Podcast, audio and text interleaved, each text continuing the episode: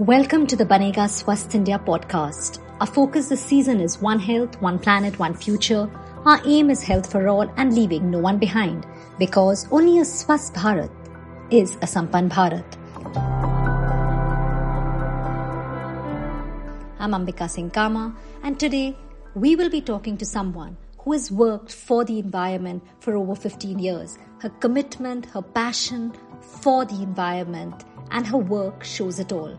We have with us uh, Dia Mirza. She's an actor, producer, UNEP Goodwill Ambassador, UN Secretary General Advocate for Sustainable Development Goals, and also a Global Ambassador for IFAW.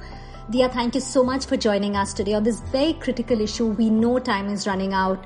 Uh, it is time to act now. I mean, climate crisis is for real. It is an emergency and action is needed. Thank you for having this conversation, Ambika. I'm very grateful that uh, Banega Swasth recognizes that the only way hum banenge swast jab पर्यावरण swast ho jayega. I mean दिया we really understood जैसे आपने कहा जब पर्यावरण स्वस्थ हो जाएगा ये कनेक्शन हम जानते हैं it is already very late we have seen this climate change you been speaking for it for so for so long now just to start with, before we start taking our viewer questions, how critical is it that we deal with this immediately and tackle it as soon as possible? Well, Ambika, the awful truth is that the climate crisis is an existential crisis.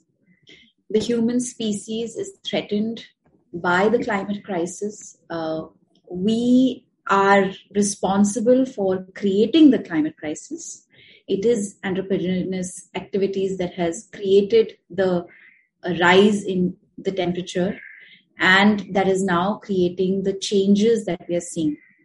The intensity and frequency of forest fires floods drought cyclones storms dust storms how um, air pollution exacerbates the problem uh, and i think in india itself we are becoming so aware and confronted by the calamities that we are you know experiencing collectively. Of course covid-19 again is an outcome of our ill treatment of nature of the fact that you know we cause deforestation we trade in wildlife we are bringing um, organisms that should be living in the wild into yeah. human habitats. And this is what has created the global tragedy uh, that we're experiencing. So, the climate crisis, as the IPCC report, which is the uh, most um, accurate intergovernmental report, scientific report, says that it's code red for humanity. Mm-hmm. Yeah. That we are not just, we've not just led, um, uh, you know, the climate to see an increase in temperature by 1.5 degrees but if we continue with the way we are conducting ourselves and continuing the way we run our economies and our industries etc we are touted to look at a rise of almost 2 degrees to more than 2 degrees. Um, and the thankfully the united nations has also finally recognized the fact that the climate crisis is a human rights crisis. Yes. It's something that jeopardizes and impacts everyone everywhere. There's no region on the planet that is not affected by the climate crisis. And I think for you and me, who grew up in the 80s, um, you know, it, the climate crisis was a conversation that had emerged, had begun to take place and it felt like something that would happen in the distant future. I don't think we recognized how urgent the problem was and how urgently we needed to deal with it.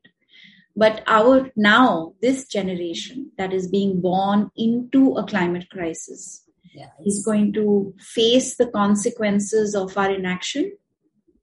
And it really is up to us now to change the way we produce, the way we live, the way we work, the way we, you know, function as human beings on this planet. I mean, it's actually a climate emergency. And, you know, sometimes we really think, what are we leaving behind for, for our children, for the future generation? Uh, there we're going to be, we have a lot of questions coming. Just something I want to ask you. Um, after Glasgow, how much progress have we really made uh, in having a plan to tackle climate crisis and sticking to the plan? I mean, actually sticking to it, if I can ask. Um, so I'm actually going to quote the Secretary General here, who, in his concluding remarks of the COP26, said that the outcome of COP26 is a compromise. It reflects the interests, the contradictions, and the state of political will in the world today. It's an important step, but it's not enough. There were many expectations that many people had, but I think what we must draw some relief from is the fact that almost 200 countries adopted the Glasgow Climate Pact. Mm-hmm. And um, and not only did they adopt this climate pact, but it has, you know, it can radically alter the global landscape on climate change because for the first time, it recognizes the global climate emergency mm-hmm. and has also cited the recent IPCC findings. Um, it also expresses the alarm and the utmost concern that the human activities have caused this change and the shift in the global temperature and have caused the global warming, and um, that the impacts are being felt in every region. Now, for 200 countries to acknowledge this fact is a big step because up until now, countries were not accepting and acknowledging that there is such a thing as a climate emergency. At least this pact acknowledges that. Um, the other big takeaway for me from the uh, COP26 is the fact that the, you know, there's an agreement on key provisions of the Paris Agreement rule book. Yeah. You know, that is a source of contentious negotiations over the last six years. I mean, it was something that countries were just not agreeing on. So, thankfully, this agreement covers issues around the market mechanisms and transparency, and it, I think, was a very important step but I feel for many of us who work uh, for the earth and have were hoping that the outcomes would be a lot more I don't know, reflective of the fact that we are in a climate emergency. Yeah. Because uh, it is a life and death situation. There are entire. And it affects everybody. It affects everybody. There everybody. are entire countries that are going to be submerged under water yeah. if we don't act collectively as a humanity, right? So the outcomes may not be indicative of that resolve, that absolute resolve that we are going to fix this. Yeah. But yes, there is, it's a step in the right direction. Yeah. And I feel like COP27, the work for COP27 has already begun. Yeah. And I feel even more so that it's the young people out on the streets. It's the millions of parents and children that congregated at Glasgow Yes, the and the world over to ask the right questions, demand the right answers, and to call this out for what it really was.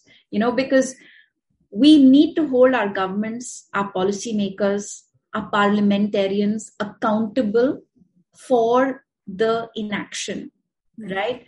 And if if climate action doesn't feature anywhere in yeah. mainstream media and in as a part of public debate and dinner table conversations, we're not going to see this change. So I'm glad we're having this conversation. Hopefully, it'll lead to many more mothers for nature and children for nature. In fact, we're talking about it there. Like you said, it affects each one of us. You also spoke about air pollution. Right now, as we speak, schools in the capital have been shut down. Yeah. I mean, they were barely opening after the pandemic. Kids were excited. Parents were more excited. Uh, do you think, like, when it's something like air pollution, do you think the government is doing enough? No, absolutely not and there's enough evidence of it. I mean, up until five years ago, the government refused to acknowledge that air pollution was a problem. Yeah. Right? We've just about managed to implement uh, systems that gauge air pollution levels. Yeah. Um, so a long way to go. You have a long, and but we don't have the time. Time. I was just yeah. It's we That's need to act quickly. We need to act. You know, the we have lost millions of lives. Let me give you an exact number for the number of lives we lost just to air pollution. 9 lakh 80,000 deaths only in 2019 because of particulate matter. Yes. So air pollution is ranging from unhealthy to hazardous in many parts of the country, has been for many years. We're yeah. doing too little yeah. to combat air pollution. And I think one of the uh, strong um, you know, like I mentioned in my opening remarks, that something that exacerbates the problem of the climate crisis is air pollution. It yeah. makes the situation even worse. So we're not only now getting sick because of a pandemic, it's, uh, also, it's now air pollution also that is affecting and harming health, and also makes the climate crisis worse. Worse, it yeah. makes the air, you know, it just warms the planet more. More, yeah. We, but the good thing is that we have incredible young people like Vidyut Mohan from India, who has a company who's come up with this innovation mm. uh, that can trap uh, you know the particular Agriculture, uh, the yeah. agricultural waste um, this thing and create a, a, circular economy with it help reduce the problem there are many others uh, young people who've come up with solutions i remember a few years ago introducing a young man who actually traps the smoke like the carbon from the burning yeah. and uh, creates it into ink ink and yes it also covers it doesn't mix with the air so there are there are solutions i think what the governments really need to do mm. is to put very stringent measures in place of yes. course help mitigate the problem by adopting these fantastic innovations we have mm. and you know making them large scale but the other thing also is to now have absolutely and unequivocally hold industries that are polluting accountable Yes. You know, for how long are we just going to overlook it? Overlook it. And how long are we just going to shut them down for a few months of the winter and say next winter we'll we'll deal with it again? In fact, we we do there have questions on that. But you know what you're just talking. In fact, let me start taking the questions. Uh, the first question uh, is from Srinivas G Kulkarni. He's asking climate change caused by industries. Just what you were saying. Climate change caused by industries what can ordinary people do? I mean, that's again something what you were just saying. So for for the normal citizen, ordinary person, what can they, they do for the pollution which is coming from there? Call it out. Name the industries. Find out who the polluting industries are. Call them out. Write to them. Question parliamentarians. Question authorities. Write letters. Seek change. There is a fantastic group of women in Delhi called uh, warrior uh, moms who are asking all the right questions, who are demanding action, who are suggesting changes in policy, who are in yeah. ensure like basically demanding and about the law of the changes that are required to bring about the necessary change um, there are many parents who have industries right who run industries yes. they need to start thinking about what their industry their factories and their you know way of working is doing to the health of their own children and the elderly in their own families so taking action i think that's uh, you know i mean yeah, don't sit out don't be yeah. quiet i yeah. think what every one of us can do and i hate to use the word ordinary citizen because everybody is extraordinary in their own way when they have the power of using their influence and their voice mm-hmm. and nobody absolutely no one is incapable of doing so yeah. everybody can um, so, sorry, dear Rajiv is asking what steps should we take to improve the climate crisis? Um, again, so I think these are the things where individuals can take. Maybe you know, you and I, I think at an individual level, what we can start measuring is our own carbon footprint, right? And understanding how we respond to, respond to the resources that we receive from the earth, and how we respect those resources. Yeah. So simple measures that every one of us can take is uh, of course, to follow a mostly plant based diet, to eat less meat, mm. to eat locally uh, grown food, vegetables, and fruits, um, to make sure we're eating seasonal fruits and vegetables. That can make a big difference. Um, uh, ensuring we buy more energy efficient appliances and, you know, mm. reuse, repair, refuse unnecessary uh, things that we don't need in our life. Maintain a 26 degree temperature in our air conditioners. Avoid using air conditioners as much as possible especially in the months that are not very warm. Mm-hmm. um, ensuring we we install water check meters in our buildings or our co-ops or mm-hmm. our ind- independent homes to ensure that we, there's no wastage of water. Taking shorter baths uh, refusing single-use plastics that can really go a big distance. Um, buying and using cleaning agents, home products that are, you know, earth friendly, that are not harm, they don't have you know fossil fuel extracts in them don't have chemicals in them that are harmful for the earth.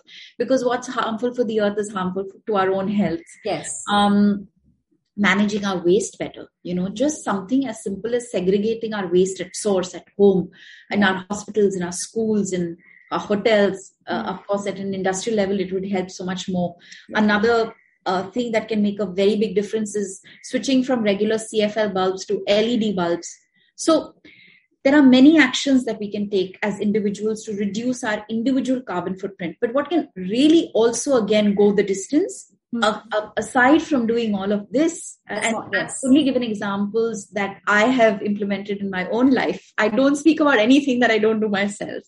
Um, is yes. to yeah. support organizations that work for the protection of forests and wildlife. Um, yes.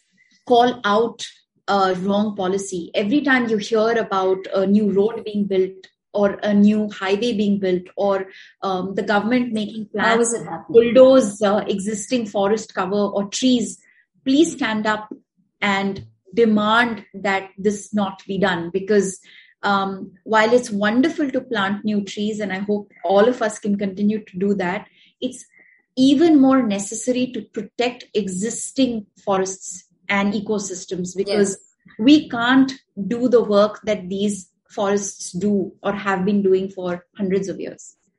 So, I mean, these are very small things which you've said, but they're very doable. I think, like you said, like you're implementing them. If each one of us implement in our lives, dear, we can at least, you know, tell other people that is. Imagine, imagine, Ambika, the power of even 7 million mothers. Yeah. You know, uh, protecting nature and and becoming yes. uh, environmentalists and saying i will make my home earth friendly i will do everything that it is that will ensure that my children can survive thrive and be healthy because a healthy planet is healthy people so, dear Anurag, like you said, I mean, you, you put it really well. I think we all are inspired. Every time I speak to you, especially your line about mindfulness, I've definitely started taking that point, what you shared. Anurag Tripathi wants to know how to stop the pollution which has been there in the present situation in some parts of India. Well, we all know what is contributing to air pollution, right? Mm-hmm. So we need to start transferring, um, basically making the shift to renewables. And in, in ensuring that our transportation systems, our industries, our factories, everything switch to, switches to renewables. And this will require a great amount of public and private support. We will all have to work together to see this through because, firstly, of course, it's a very expensive deal. Hopefully, one of the outcomes of COP26, if it actually happens and makes the you know the countries that can afford it hmm. pay and and and and the green finance, yes finance countries like ours mm-hmm. to for adaptation and mitigation mm-hmm. it can help us make the you know the transformation that is required but i think first and most importantly we have a very robust and a very strong environmental law mm-hmm. if only every industry honored that law and followed the law and didn't do greenwashing and didn't offset and didn't like you know just completely ignore the law we would see a big change. And i think then of course it, it, there's a lot of work that we can all do to educate each other. We must never assume that people in government know. Yeah. Let's assume they don't know. Hmm. let's assume absolute ignorance and educate them. Help them understand what their apathy or their ignorance or their avarice or their arrogance and, yeah. is doing to the health of the planet and health of the people. Absolutely. Uh, Manoj wants to know, there are so many questions coming. I'm going to filter some. Manoj wants to know, is India doing enough to tackle climate crisis? Well, it's a, it's a very tough question to answer.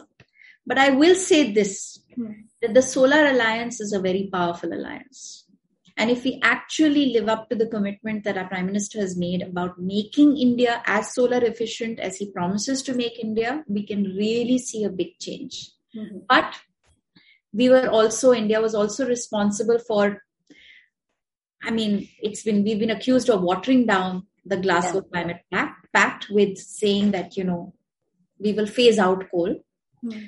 but all those who understand and know how dependent we are on coal and how much money it will cost for us to actually phase out coal and make that shift, we need everyone everywhere working to see it through. Because the fact of the matter is that we are 17% of the global population. Mm-hmm. We do also occupy only 2.4% of the geographical landmass of the planet. And it is our lives at stake here. We are dependent on our natural resources for everything that we have.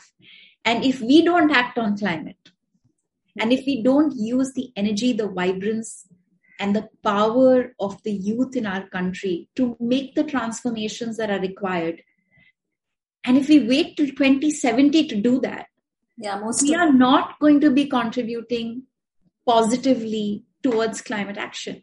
Yeah. So it will take our collective will and, of course, the collective will of the political system to make the transformations that are required. Yeah. And like, do them as swiftly as they're required. We seem to continually forget that we have a very small window of opportunity here to make that difference, to ensure we don't cross the 1.5 degree mark. Yeah. The time is very critical, like you. It is, it is of essence. Yeah. But with the energy and the, yeah, with the energy that we have as a nation mm-hmm. and the systemic changes we can bring and the power of the youth and the voice they have, but not just the voice, they're not just um, they're not just agitators. They're yeah. not just uh, protesters. The youth is solving the problem. They yeah. are driving, yeah, they're driving innovation. They're driving solution. So the governments need to very quickly adopt these innovations. Yeah, because and, they're yeah rather than and, and scale them. Yeah. Because true support them. Yeah. Absolutely, because true scale is only possible when government institutions adopt the innovations that are necessary to scale up. Otherwise, it, uh, privately, it can't be done. We know this for everything, right? How has uh, how has the fossil fuel industry gained the momentum that they had and become a part of every household? Because governments adopted the, the you know created subsidies, adopted and measures that the fossil fuel industry was encouraging and and look where it brought us so if we want to make the difference we'll have to scale up by adopting the innovation that is necessary uh, the other next question Aska wants to know an individual can take small steps like refusing plastic or turning off unnecessary equipment. What steps should the government take now? Well, the government really needs to uh, enforce certain guidelines and uh, ensure that uh, the polluters are taxed, they're checked, they um, they are stopped. Uh, we need to implement much better waste management systems in the country. We need to figure out ways to, you know, build on a circular economy. Uh, so much of the waste that we create just is unchecked. It goes, I mean, it's it's entering our waterways, it's polluting our air, our soil. Only 37% of India's urban municipal solid waste is treated. And um, and India is the 12th highest contributor to mismanaged plastic waste and projected to become the fifth by 2025. So there's a lot of work to be done in the waste management space, especially on plastic waste management. Um, Ganga, our precious, beautiful river Ganga, is among the 10 most, uh, you know, polluted river systems in the world, and 89 to 90 percent of the plastic from the Ganga enters the ocean. Mm-hmm. So, whether it is ensuring that no more deforestation happens, whether it is ensuring that no more desertification happens, that we afforest the regions that we can, whether it is ensuring that all new infrastructure is built on the guidelines of uh, eco- ecology and the principles of ecology and, and restoring that ecological balance that we have you know, mm-hmm. destroyed. I'll give you a small example, Ambika.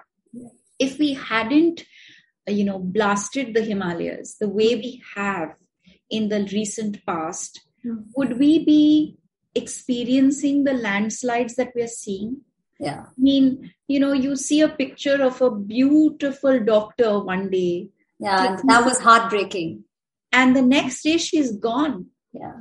Crushed by boulders and rocks that the mountain would never have thrown at her if we hadn't, you know, uh, blasted into Messed it. around with it. Yeah. Absolutely. There's a lot of work to be done, and I feel that a very big that gap that I feel exists is that there's not enough communication between government and agencies. I really feel that you know government agencies need to start working together yeah. and ecology and environmental protection has to become the heart of every policy and every decision because that's the only way we can move forward In fact, uh, Dia, I mean, we have so many questions. I'm going to ask you a personal question. Of course, we know how climate uh, crisis is affecting every aspect, not just health, it's food security, uh, even in fact, yeah, water, every way. security And in fact, uh, at the COP26 summit, we had even people talking here, even the whole connection of gender, that women are impacted more. Uh, absolutely that's again something which we don't talk about or so you know yesterday uh, a day before yesterday i was doing a live with the deputy secretary general of the united nations and she comes from nigeria and i asked her to actually cite uh, an example of how the climate crisis impacts women and children the most. And she gave me such a powerful example of the boko haram right? Yeah. uh, the natural crisis there, the devastation of that lake, the what that led to, how it led to a, a- financial That- crisis, how that in turn led to a, to terrorism, how that affected the women and children in the region. So when we think about an area and we are from India, we see these images, we've been seeing them for years Yeah. and these images now have become more frequent right Hmm. when we see images of flooding when we see images of landslides when we see images of cloudbursts Hmm. when we see images of homes being washed away when we see images of barren land we see images of women and children Yeah. and them having to cope with this i mean take another statistic that I know it was refuted in Parliament, but there are enough NGOs that I work with who have said that it's an absolute fact Hmm. that because of the COVID 19 pandemic, there was a significant rise in sexual harassment, Yes, absolutely. and the perpetrators were people at home. Yeah. So, physical abuse, sexual harassment, there are all kinds of inequalities that are exasperated by this climate crisis. Yeah. So, when we talk about social justice, we have to include climate justice. And it's a huge thing. They're Yeah. separate from each other. You know, the thing is that I feel as human beings, Hmm. unfortunately, our arrogance, our ego, Yeah. has somehow made us believe that we are separate from nature. We're I mean, not. we've just been harming it. I mean, we Yeah, just because we've built walls and we don't live in the forest anymore, it doesn't mean, mean that we don't belong need it anymore. I mean, we're a part. I mean, belong to it anymore. yeah, we are. In fact, absolutely. And the pandemic, it just made all of us realize. The good thing is, yeah, we're talking about it. You know, the conversation is happening, and a lot more people. Uh, I mean, people like you have been working it, working on it for years. The consciousness is, I feel, has gone up definitely, but Yes, more definitely. needs to be done. You know, Ambika, I'm seeing so many young parents, so many young hmm. people setting up businesses now Yeah. that are sustainable, What changing the way we live, the way we consume. Hmm. You know, there are, and we have to celebrate the fact that India is perhaps one of the oldest civilizations in the on the planet who has understood how to live in harmony with nature. Yeah. All we have to do is to go back to that way of life. Yeah. And, and I'm not talking about regressing. I'm talking about, you know, understanding that urbanization and westernization and globalization Yeah. what has caused the climate crisis what we need to go back to is the virtues and the values that we inherited from our ancestors which is to worship Yeah. the sun because that's where all energy and life comes from, and to understand Surya Devta, what they absolutely we worship our rivers, our our our soil, our Yeah. trees. Yeah. Uh, so we we can't we can't we can't forget that and we need to go back to that and thankfully many many people are you know like you said waking up to that Yeah. So it's never too late, but yes, time is less. We need to act. Yeah, it's always a pleasure to have you on, a, on our show to speak with you. I think each time we all learn so much from you. Thank you so much. thank you thank you so much for having this conversation That's it on the Banega Swasth India podcast this week. If you have comments, queries, or suggestions on the topic we discussed today or issues you would like us to cover in future, write to us on bsi podcast at the rate ndtv.com. Remember, BSI stands for Banega Swasth India. You can also connect with us on Banega Swasth handles on Facebook, Twitter, and Instagram and continue the conversation through the week. Till next week, this is Ambika Singh Kama signing off. Stay healthy and stay safe.